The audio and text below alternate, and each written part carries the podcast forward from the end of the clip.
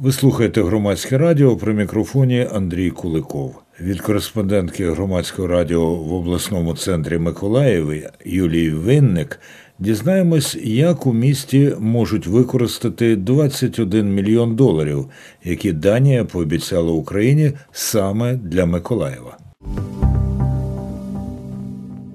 Наскільки 21 мільйон ну та доларів, але все ж таки для такого потужного міста з такою структурою і з такими руйнуваннями, яких завдали росіяни. Наскільки для Миколаєва це е, значна сума, і як що відомо про те, як її будуть витрачати? Так, е, ця сума є доволі е, сильною підтримкою для Миколаєва і області. Зокрема, ці гроші будуть е, направлені на розмінування сільськогосподарських е, земель, надання е, конегенераційних установок та реконструкцію гуртожитку Миколаївського аграрного університету. Щодо розмінування, то Миколаївщина, наприклад, за минулий рік мала в плані розмінувати 85 тисяч гектарів землі.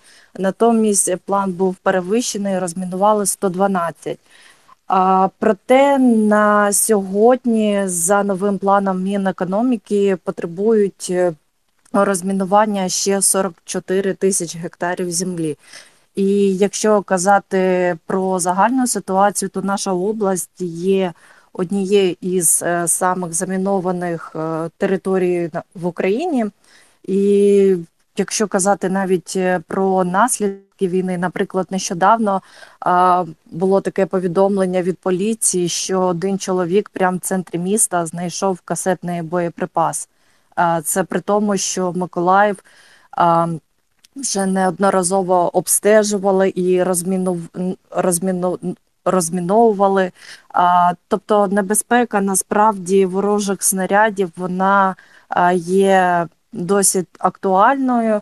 І це попри те, що у нас в місті загальна обстановка така досить у нас спокійно. Рідко ми чуємо обстріли, і це все завдяки, звісно, нашим Збройним силам. А якщо казати про реконструкцію гуртожитку, то там, зокрема, будуть е, здійснюватись е, заходи з противопожежної безпеки і це, до речі, не перший навчальний заклад, е, яко, ну, якому Данія надасть е, підтримку. Також от е, відомо, що Данія допоможе відновити в Миколаєві ще, зокрема, два навчальних заклади. Це ліцей імені Миколи Аркаса, це навчальний заклад, який знаходиться прямо в центрі міста. Туди в листопаді 22-го року попала ракета С-300, а також Національний університет кораблебудування. Туди влучила також ракета С-300 в липні 22-го року, і навчальний заклад отримав такі суттєві пошкодження. І Данія також буде допомагати їх е, відновлювати. Юлія Винник, кореспондентка громадського радіо у Миколаєві. Зараз наша співрозмовниця в прямому етері, і це вже не перший пакет допомоги, який надходить від Данії. Також був спільний пакет і є, здійснюється від Данії та Швеції. Який вплив має Миколаївська громада на те, як використовуються гроші? Наскільки місцева військова адміністрація проводить консультації? Чи зараз під час війни такого немає? Щодо запитів, е, по-перше, наш міський голова Олександр Сінкевич він неодноразово заявляв, що вся допомога, яка надається не тільки Данію, а й іноземними партнерами, вона безпосередньо доставляється і передається вже на самі об'єкти або ну туди, куди спрямовується так, допомога. А, Зокрема, він е, зазначав, що гроші офіційно через міську раду не проходять. Тобто наші чиновники не отримують гроші на руки і не витрачають їх на свій розсуд. А, це він підкреслював е, для того, щоб було все прозоро. А щодо від запитів від місцевої громади, то у нас останні кілька місяців в тому році тривали, і зараз вони також тривають. Це акція гроші на ЗСУ. Під міською радою щосуботи виходило кілька десятків е, містян, які основний меседж був те, щоб е, гроші з бюджету мають направлятися на підтримку наших збройних сил. І, до речі, міська рада це дійсно врахувала, тому що коли в кінці грудня минулого року приймався бюджет Миколаєва, то там наш міський голова зазначив, що в бюджеті видатків витрат на ремонт доріг не передбачається. І це попри те, що Миколаїв втратив військове ПДФО. І, до речі, я хочу нагадати, що е, військове ПДФО в місті становило 46%. І для Миколаєва це є досить суттєва сума, тому що, наприклад, е, бюджет на на цей рік, 2024, становить е, близько 4 мільярдів гривень, і різниця от е, видатків і витрат вона буде становити близько мільярда гривень. Тобто гроші місту доведеться шукати десь е, гроші, щоб закривати всі е, витрати в цьому році. Е, Юлія, в листопаді я повертався до Києва з Херсона автобусом, і це, звичайно, через Миколаївський автовокзал, а потім довгим-довгим центральним проспектом. І було близько 21 години. І е, світилися деякі вивіски, навіть досить багато, ну особливо порівняно із Херсоном, де взагалі панувала темрява на той час. Але я звернув увагу, поки проїздив, що людей було на вулиці небагато. Розкажіть, будь ласка, як живе Миколаїв, от повсякденне життя, як у вас? Як я вже згадала, в місті спокійна обстановка. Дякую за це нашим збройним силам. У нас рідко наразі трапляються обстріли. Крім того, якщо казати про гуманітарну ситуацію в Миколаєві, всім все в порядку, тобто працюють е, всі аптеки, всі банки, всі магазини, щоденно ходить транспорт. У нас активно поповнюється, наприклад, автопарк, надається комунальна техніка іноземними партнерами. І якщо казати, наприклад, наприклад, про громадський транспорт, то у нас дійсно з цим ситуація поліпшується, але от на не вистачає дуже сильно водіїв. Тобто мобілізація так вплинула на кадри на наших підприємствах. Також е, окремий біль для Миколаєва все ж таки залишається наша вода. Хоча варто зауважити, що її такий стан він поліпшився і вона не така солона.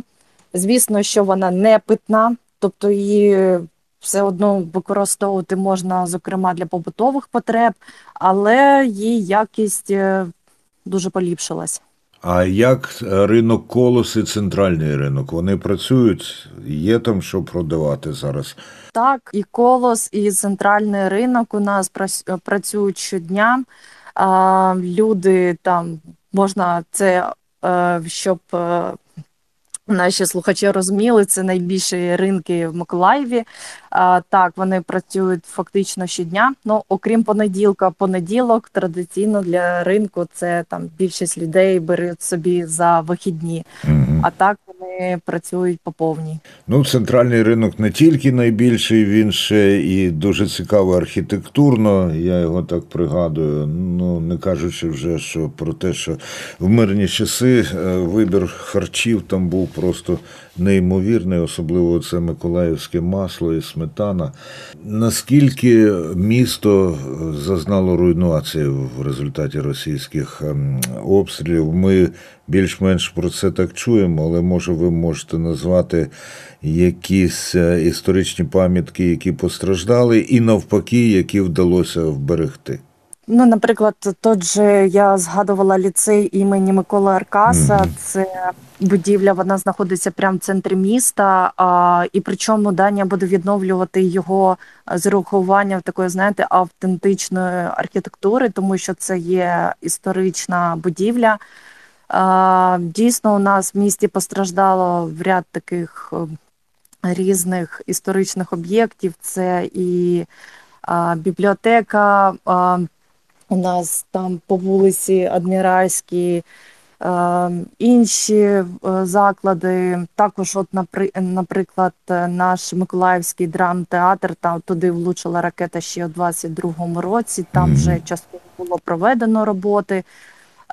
Причому там і своїми силами робітники робили.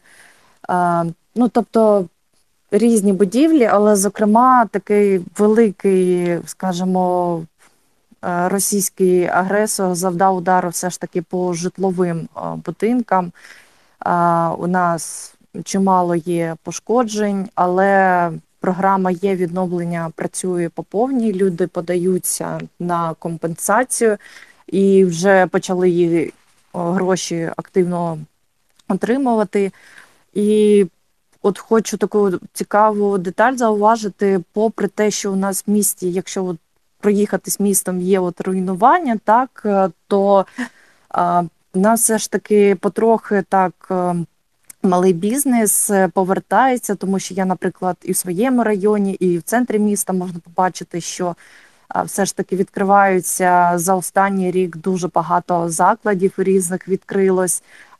У нас у 2023 році проводились різні там культурні заходи, це і виставки, і невеликі концерти, е, все з рахуванням, звісно, з мірами безпеки. І причому відкриваються нові магазини. Звісно, ця ситуація вона така нерівна по місту, тобто в центрі десь більше. Я, наприклад, у себе на районі на окраїні міста бачу також там нові заклади відкриваються. Це і магазини звичайні, і там, де от було, наприклад, влучання, там теж е, малий бізнес за свій кошт проводить ремонти і відкривають е, свої точки. Тобто життя до міста, воно все ж таки, попри те, що у нас є руйнування, і не все так, е, як то кажуть, швидко відбувається, все ж таки є життя, і це дуже насправді тішить. І Це будемо прекрасно. сподіватися, А що, а що в районі яхт-клубу? там у нас е, все спокійно. Ну, тобто, суттєвих руйнувань район яхт-клубу не зазначив. Е, Наразі там е, зимовий такий період, знаєте, там не дуже багато людей. Ну, так. Здебільшого там, щоб просто слухачі розуміли, район яхт-клубу це і сам яхт-клуб, і отака невелика набережна. І якщо піти в іншу сторону, це у нас є такий простір, громадський восьмий причал називається.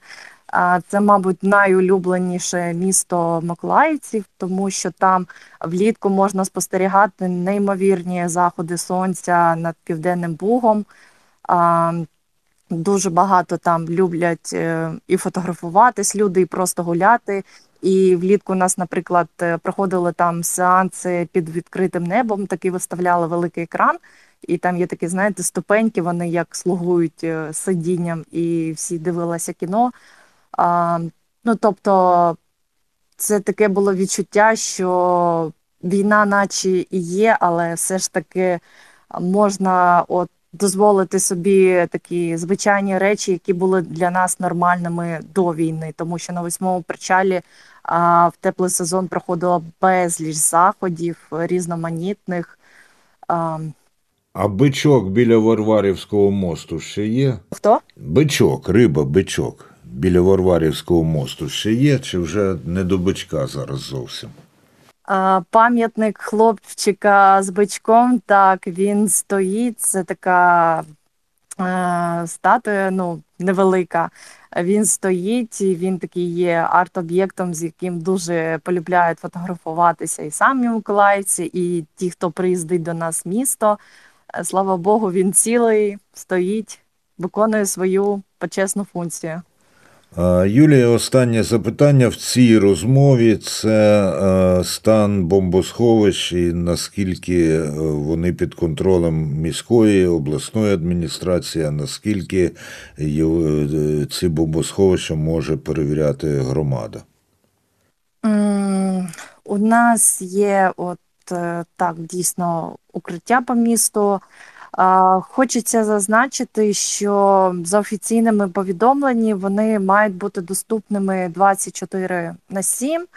Але нещодавно у нас в місті був такий інцидент, трапився. Я вже згадувала акцію гроші на ЗСУ, і мітингувальники це сталося 16 грудня. Була ракетна загроза, тобто тривога, і поліція діалогу запропонувала мітингувальникам, ну тобто учасникам акції заходу, так або розійтись, або прийти на ближче укриття. І це проходило акція біля міської ради, тобто на центральній площі, і там поряд з міською радою є бомбосховище. І коли туди прийшли учасники акції, то укриття було закрито. І коли тривога тривала всього 17 хвилин, і коли відчинили двері і сказали, що причому і сама поліція діалогу намагалася туди отримати доступ, їм сказали, що типу укриття працює лише в будні. А, і учасники акції написали заяву у поліцію, навіть е, подали до суду, і от буквально на днях пройшло слухання, а, де суддя зобов'язав притягнути до відповідальності, щоб поліція відкрила кримінальне провадження щодо відповідальності осіб, е, які от відповідають за укриття. Е, Зокрема, е, учасники акції посилались на керівництво міської ради. Те, що має бути офіційно всюди в інструкціях прописано про те, що укриття мають бути цілодобовими відкритими, і що ну, мають бути доступними. Але хочу зауважити, що коли от такі випадки виникають, тобто люди повідомляють, що укриття закрито або там є якісь перешкоди, то в свою чергу все ж таки поліція та міська рада вона реагує на такі повідомлення. І, ну, тобто, з укриттями у нас в місті неоднозначна ситуація. Вони є, але питання щодо їхнього доступу лишається все ж таки не всюди можна пройти. Ви слухаєте громадське радіо. Це була розмова з Юлією Винник, кореспонденткою громадського радіо у Миколаєві.